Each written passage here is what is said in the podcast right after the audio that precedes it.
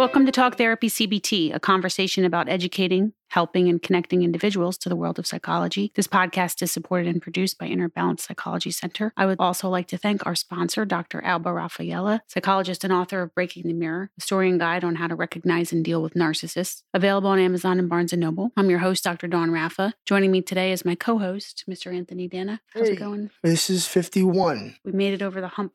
Yeah, we took a little break. Not maybe not anybody would notice, or maybe they did notice. Who knows? Yeah, we took a break on the 50th, after the 50th. Yeah, I think we deserved it.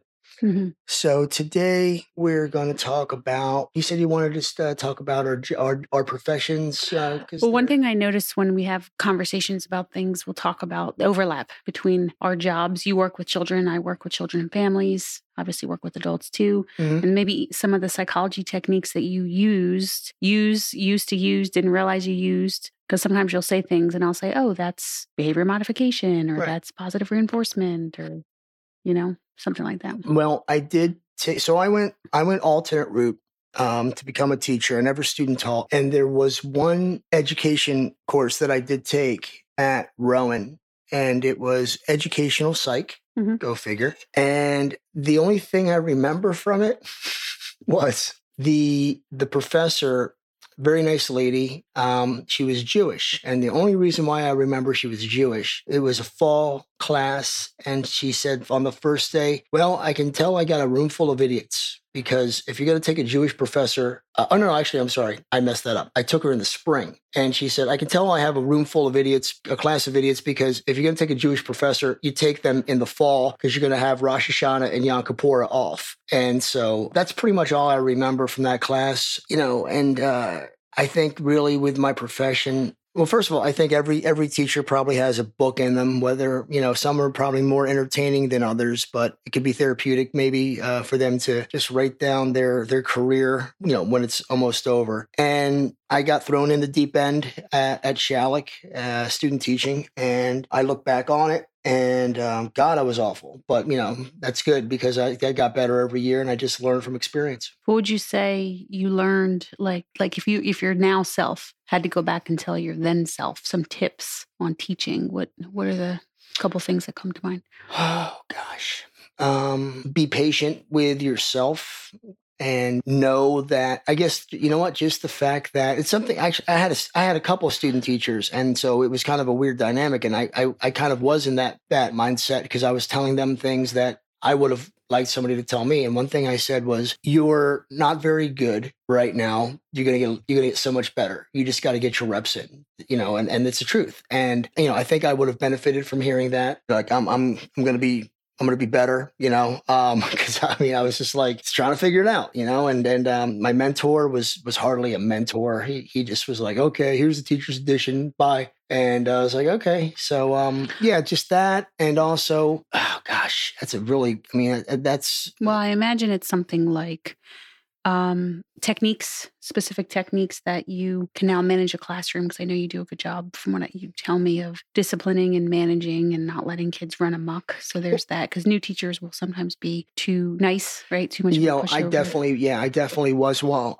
you know, yeah, just to be to be stern and take yourself. if you don't take yourself seriously, nobody else is, especially your class. And so don't try to be their friend. You know, again, like it's it it goes back to uh Machiavelli, you know, is it more important to be feared or loved?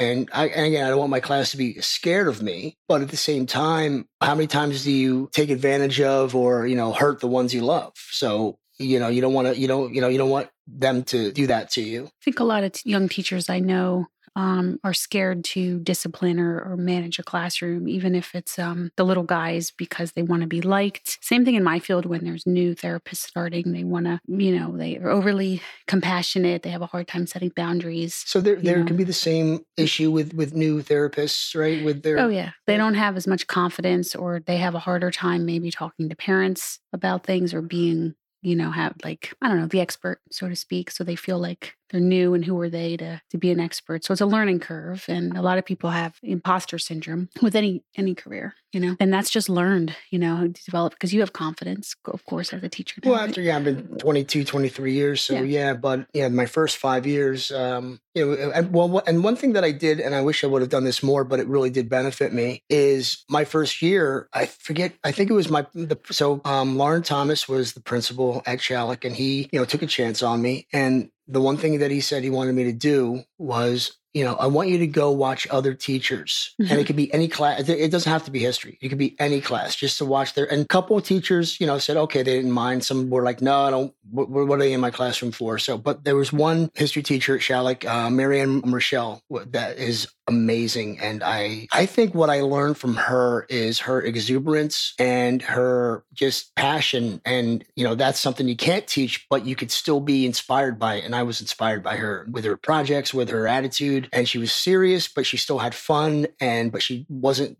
she she didn't get pushed around and she she and again it's a happy medium and it's very very difficult to maintain. I think that's um well when you ask kids what kind of teachers are memorable it's like the um well they were they were firm but they were fair right? Like it wasn't they were pushover they were too stern and i think humor is so important in my job and yours as well you have to have fun, especially when you're teaching kids, or because my job is part of it is teaching too, coping skills and psychoeducation. You have to be fun because teaching things that are complex or boring, mm-hmm. you know, like I know you bring games in, and like we do on our podcast, you bring some of the uh, fun stuff. Yeah, I try, I try to, yeah, like keep, the Family well, Feud games and scavenger hunts and that kind of thing, right? Yeah, I, I, I'm also a realist. I know not everybody is interested in history as maybe I am, and that's not necessarily a bad thing, but you know, I, um, and some units it's you know it's hard to make it interesting. It's like dressing up a pig. It's a silk hat and it's a nice ensemble. It's still a pig uh, at the end of the day. So yeah you got to come up with games or, or things to, to, to keep it moving. And, and now this is, this is this time of year for many teachers i know myself included it's like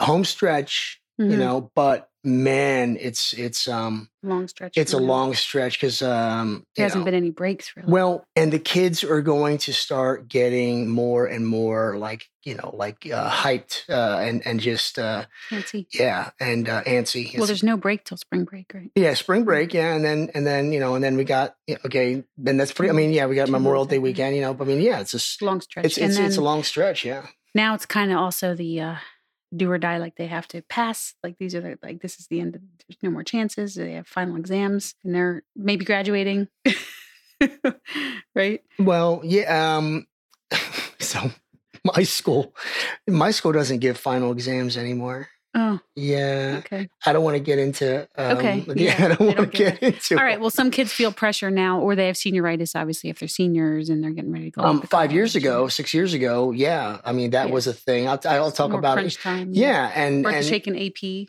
exam. Oh well, the AP. Well, the one thing, um, yeah, the AP exam, and um, you know, the one thing about again you eh, the, again the different types of, of of student you know so you have the student that are just like hey i got a c thank god and then you have the others you know students that they, they got a 97 and they're gonna like fight me over why did you why did i lose those three points you know, and and they will fight you tooth and nail on it. And I enjoy the ones who are just happy to get a C sometimes because well, you know, not every kid is just, you know, a slacker. They they just don't get it or it just takes longer for them. So it's just fun to see them, you know, pass or or get or you know, hey, sometimes they get an A or B and then they're really really, you know, doing doing cartwheels, but mm-hmm. the AP kids, they're so obsessed on class rank and status. Yeah, sure.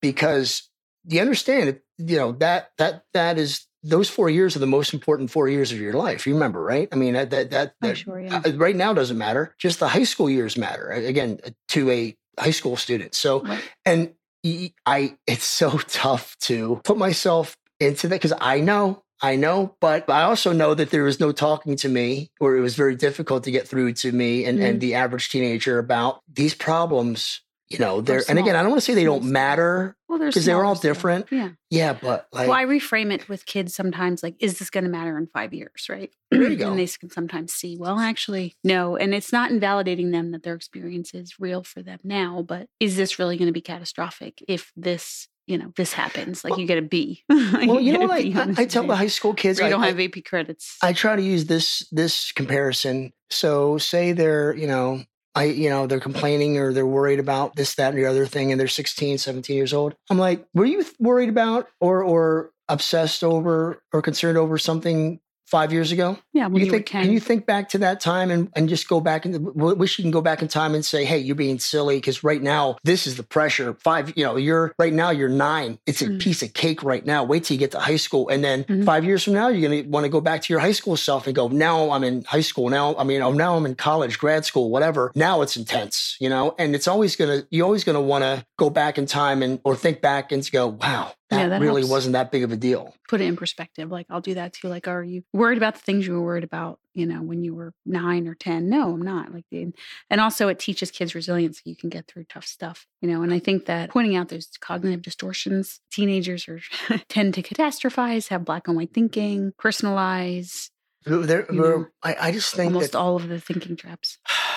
I don't know what it is. They're they're they're so overly sensitive about everything, and um, Well, it's developmentally. So that's another thing. Maybe I don't know if you learned that in your classes, but developmental psychology is important. Seeing this is developmentally typical or normal for someone at this age. Of course, they act like this or think like this because of where they're at in their life stage and lifespan. Uh, you yeah, know, yeah. Keeping that in consideration. Now, it is obviously very different than when we were in high school. A lot. I think it's worse. a lot more pressure. Well, a lot more. you know, it's like um, you, know, and now anxiety provoking situations and Well, well, you know, the the internet and just social media. It's just it's just so it's so sad and, so and it's toxic. Yeah. I said, you know, I was I was talking to my daughter about it, and I said, um, wherever somebody says something like, "Oh yeah, they somebody said something about you here" or something, so and I'm like, you know, if that ever happens, and I don't think it has happened yet, or might have, who knows? But I said, yeah, you know what? There are people talking about me right now. But guess what? I have no idea what they're saying because you know why? I really don't care. Like, you know, if I if I can go search for it, maybe I can find some dirt on me. But I, you know, it's it's it's it's not worth my time. Well, yeah, and they, I mean, they they have um like they're on a stage, you know, when you're in high school. Like, and now there's a bigger stage because there's the internet and social media, and there's evidence to support their thinking of being left out at a party or someone saying something mean or whatever. So so and so dating so and so, and there's so much social pressure to conform and put yourself in a category. I guess. I right? guess so. Yeah, you have to. Yeah. I mean, sometimes they want to label themselves because Mm-hmm. it, it gives them some security. Well, this time is identity formation for them. They're trying to figure out who they are,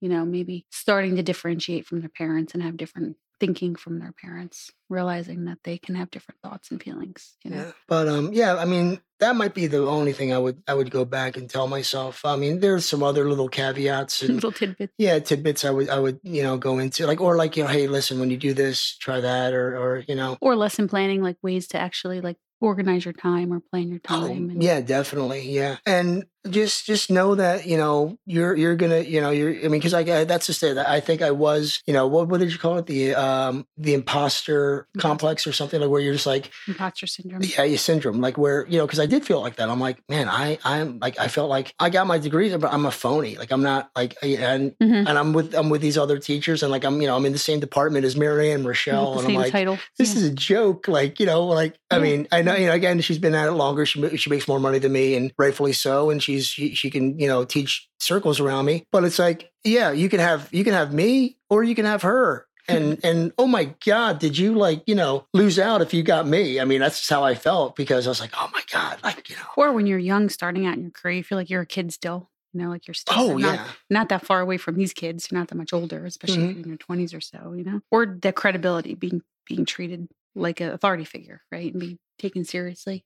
Yeah, and that was, you know, and that sometimes that can be. I mean, you know, where I just want to teach and do my job, and it's like, you know, one thing I've I've used is um, with kids, and if they're disrupting class, I I just I remind them like I'm doing my job, and you're you're you're kind of hurting that. Mhm. You know, and and you're you're hindering it. Like you know, and I gave one kid a comparison. I said, if your father was a truck driver, how would you feel if my son decided to slash his tires? Because that's basically what you're doing right now. You're you're setting up a roadblock for me to teach this class. And he kind of looked at me like, first of all, I'm like thinking, is is his is his father? Uh, you sure, know, is his father a truck driver? Mhm. So um, yeah, it's um, you gotta yeah, you have to you have to discipline them, and then you also they oh yeah, by the way, there's a subject matter I'd like to teach. By the way, if anybody It doesn't have any problem with that. And I think that um, it's important for, you know, rewarding good behavior. So whether it's extra credit or they did a good job and they get points and not giving out free handouts and giving kids a pass just because they're crying.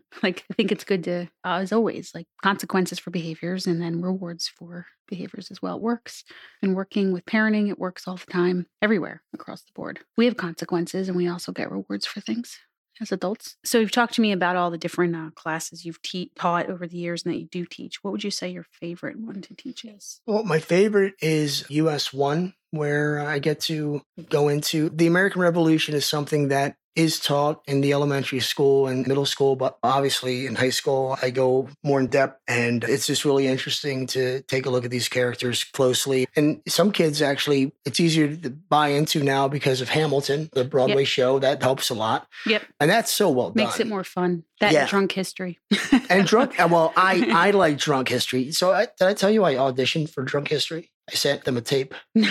I did. Yeah. Were you um, drunk? Well, it's what's the show called? Yes. But no, you know what? It was Oh, funny. I yeah. wasn't obviously I, they didn't get back to me, and in a way, I might have had a conundrum because would my school district be very happy with one of their one of their teachers being uh, you know professing the crossing of the Delaware but doing it piss drunk Maybe that's why they didn't choose you because they don't want teachers. no, losing- I just maybe think that they found somebody because you know it's, it's mostly They found somebody comedians. Yeah, I don't think it, Yeah. I was their uh, particular brand of bourbon, so to speak. Mhm. But yeah, that's my favorite. And you know, and then Civil War. That's also an interesting era. Mhm. You Yeah. fun. I got to You know, I, I I have a lot of Do you fun. do reenactments? well, I used to dress up as George Washington, and I saw a picture. yeah, yeah, that's Oh. always fun. And yeah, I, I think I, that's where I have the most games and activities in my little toolbox. With the US one, Mhm. throughout the years, I've I've accumulated. So do you still do that? What's that? Dress up? Yeah. No, I haven't. But maybe you know, maybe Oh, my maybe last you'll bring it year I might go dress up one Your day. last year? And It's la- not like an, an annual thing. No, you know, No. it, it, Mm. listen, costume rentals aren't cheap, and I mean, I know it's a write off, but still. so I have a game. Oh, you do? Yeah, I do. Of course, So fun. I try. So these are quotes about teaching, and so I'm going to give you the quote. I've done this before, and so basically, you guess. I'm going to give you three individuals that could have said it. One of them did, Okay. and you figure out who the culprit is, who did say, Who said what? uttered this quote. Who said what? Yes. That's what this, this, this game is called. Here we go. okay. I cannot teach anybody anything. I can only make them think. hmm Okay. Now you're hmm. giving me a smirk, and I think maybe you already know No, I don't. I- Okay. no, okay. no, no. I'm smirking because I. Well, I because heard this, is philosophy, and you minored oh, in oh, philosophy. you gave me. That's why I've heard it before. okay. Okay. Oh, you gave me a clue. So it rings a bell. You're giving me a clue. No pressure that I was a philosophy major. Socrates or Socrates, as Bill and Ted call it, call him. Socrate. Plato, or of course Aristotle. All those guys. You didn't even give me like a, a one that's obviously not that person Okay. because they're all so close. Or Henry Kissinger. all right. So Socrates, Aristotle, Plato, Hmm? and who? Henry Kissinger. Obviously, it's not him. Yeah, I can eliminate him. Oh yeah, I think All it's right. a safe bet. All right. Let me think. Where can you read it again? I cannot teach anybody anything. I can only make them think. Aristotle? Socrates. Almost said Socrates. Because Socrates taught Aristotle, right? And Aristotle taught Plato. Is that right? No, this is how I remember it. You have remember you have an- SPA, the acronym SPA. Socrates, taught Plato, Plato taught Aristotle. So I was thinking whoever was first, but yeah. They okay. sat in the spa, had a good steam, and talked philosophy. And that's all they did. Yeah. Anyway, I'm not going to get into what else they did. All right. Anyway, you exactly. got steamy in that spa. Steamy in the spa. So the spas are steamy. hmm Anyway, next one. Tell me and I forget. Teach me and I remember. Involve me and I learn. Mhm. Okay, here are the three to choose from. We're going to go with Ben Franklin, Thomas Jefferson, or Thomas Paine. So I'm going to stick with A, which is Ben Franklin. And Franklin is correct. He is one of the most quoted individuals. He's got a lot of good ones. And that's often true depending on what kind of learner you are. Did we talk about this before? The different kind of learner. Did I ask you this? No, I you mean, didn't. I didn't ask you this. Okay. So if you were to make a peanut butter, learn how to make a peanut butter and jelly sandwich, would you learn better by watching a video or me make it, making it with me side by side, or hearing the directions audio wise? well, Like reading the directions watching me, I feel like hearing it, or hands on? I feel like like we just talked about it. Experience is the best teacher. I didn't student teach, and hands-on. I don't know really. I think it would have been useful, but I don't think it was necessary. Uh, how would you get your peanut butter and jelly sandwich? I, I, I'll watch you once, and then you'll say, "Okay, now you do it." And you'll watch Like me and mo- monitor me, and if I make a mistake, you'll correct me. But I'll still, uh, it'll be me doing it. And I think m- most people, or hands on? and I dare I say everybody, yeah, No, you you will learn. No, learn no, better that no. way. There's visual learners. There's kinesthetic, kinesthetic, kinetic, kinesthetic. Well, the end learners, result is we're going to get you to. Uh, w- And the end result is we want you to make your own peanut butter and jelly sandwich. So the quicker we get you into getting your hands dirty, making mistakes, learning from those mistakes, I think that's the best way to go. I'm a visual learner. I could probably read the directions on how to make it because I do bake and I can read and I can bake pretty well without watching a video. Although now that there's videos, it's it is Oh, helpful to it. watch a video Uh, of, how do I make this kind of chicken? Oh, there's Yeah. six videos on how to make. to Okay, watch it. So it's visual still. yeah. It's enhanced visual. All right. So the final quote, The final countdown. the final countdown. Okay, is people will forget what you said. People will forget what you did, but people will never forget how you made them feel. Now I Mm. understand, I've heard this quote. and I understand So people can't make you feel anyway, but No, no, no. It's how you feel about something. It's Right. still your perception of or Yeah, experience of that. right, like I told you, uh, Marianne Rochelle, she really She motivated me and inspired me. Yeah. So that I guess it's more about like inspiring you and making you feel involved. Right. All right, so here are the choices. We have Maya Angelou, we have Oprah Winfrey, I knew it was a woman. right, and then we have Jane Fonda. Okay. Maya Angelou. Yes, correct. I've yeah. heard that one. Well, she was a poet. She was a writer. Right. I knew it wasn't Jane Fonda. Although she might make you feel good Oh, by modeling.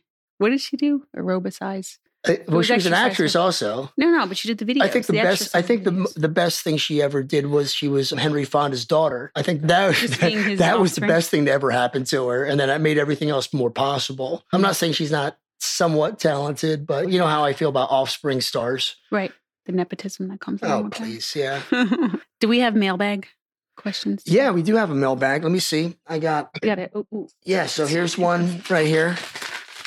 We got a couple questions, and this one is from Larry Christensen from Reading, Pennsylvania. And Larry writes Should you be in therapy for a certain amount of time, or could this be a lifelong endeavor, or does it all, and it doesn't depend on the situation, of course? So Larry shoulding. So we don't want Larry to should. Okay. Should, Well, should all over himself. we- Larry, shame yeah. on you, Larry. Shame on you, Larry. All right. So I get asked this question pretty frequently, like how how long do I have to be in therapy? Yeah, wh- how long Um, do you fix me? Right, which is always a red flag that someone may not be very invested, but or it's a financial question because they want to know, you know, maybe how much they need to invest in therapy. So, traditional CBT therapy is 12 to 20 sessions. If you're working on one thing, like a phobia, you're working on, you know, major depressive disorder or there is like a short-term goal, then yeah. If you're talking about longer-term cognitive restructuring of core beliefs, at least a year. Now, I don't mean weekly therapy. And then if it's deep dive stuff, along the lines of like, you know, childhood traumas or perhaps relationship changes, self esteem, then that's obviously going to take longer. But my best answer is it depends. Depends on the person, depends on the clinician, depends on how hard people are working to collaborate together. And I think I've mentioned many times we cannot fix people. This is just my question. Larry, Is uh, what if I told you that I'm going to a psychologist or psychiatrist five times a week? you, Me being just Joe Just average, and I'm Joe you, average, Yeah. Well, what would first you of think? all- of what would you think first thing? Like, whoa, well, one, how can you afford it? okay, Because why? First of all, why would you go to a psychiatrist five times a week for medication? okay. Because they don't do therapy. Remember? Oh, you're a psychologist. Shame on you. Psychologist five times a week.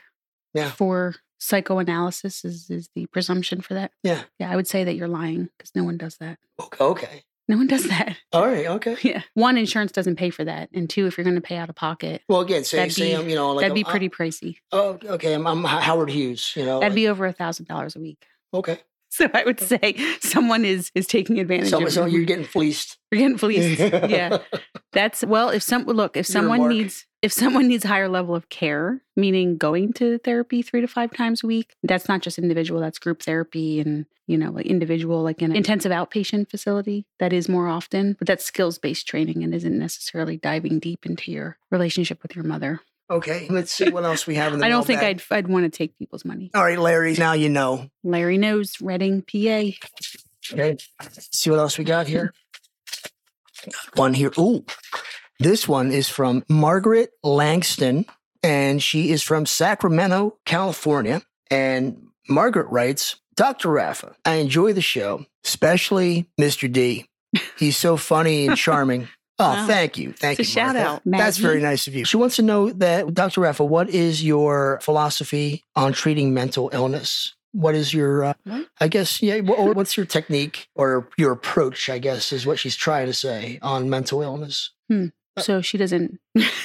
I don't know if, if she doesn't is, realize. or she's writing show. for a friend. She could be. She could be. All right, or maybe she's never listened to an episode, Yeah, she could. She, or she just maybe just started a couple even though the name ago. of the, the the episode is. Or she doesn't, she hasn't gone into the archives yet, but you, BT talk therapy, talk therapy, CBT. Right. Okay, so I'll answer this nicely. Okay, so Maggie, it's cognitive behavioral therapy is my theoretical orientation. I was trained in family systems, so I look at that as well. People's relationship and their family dynamic and family of origin and their relationships. I also incorporate ACT, which is acceptance commitment therapy, into CBT. So, CBT is looking at people's thoughts and feelings and behaviors and how they're interconnected and looking to see what may or may not be working. Part of cognitive behavioral therapy is also exposure therapy. So, the evidence based treatment for OCD and all anxiety disorders, exposure therapy, phobias, things like that. For trauma, I use prolonged exposure and EMDR. okay. So an eclectic. And then for couples, which I don't have too many couples, I follow the Gottman method. I was trained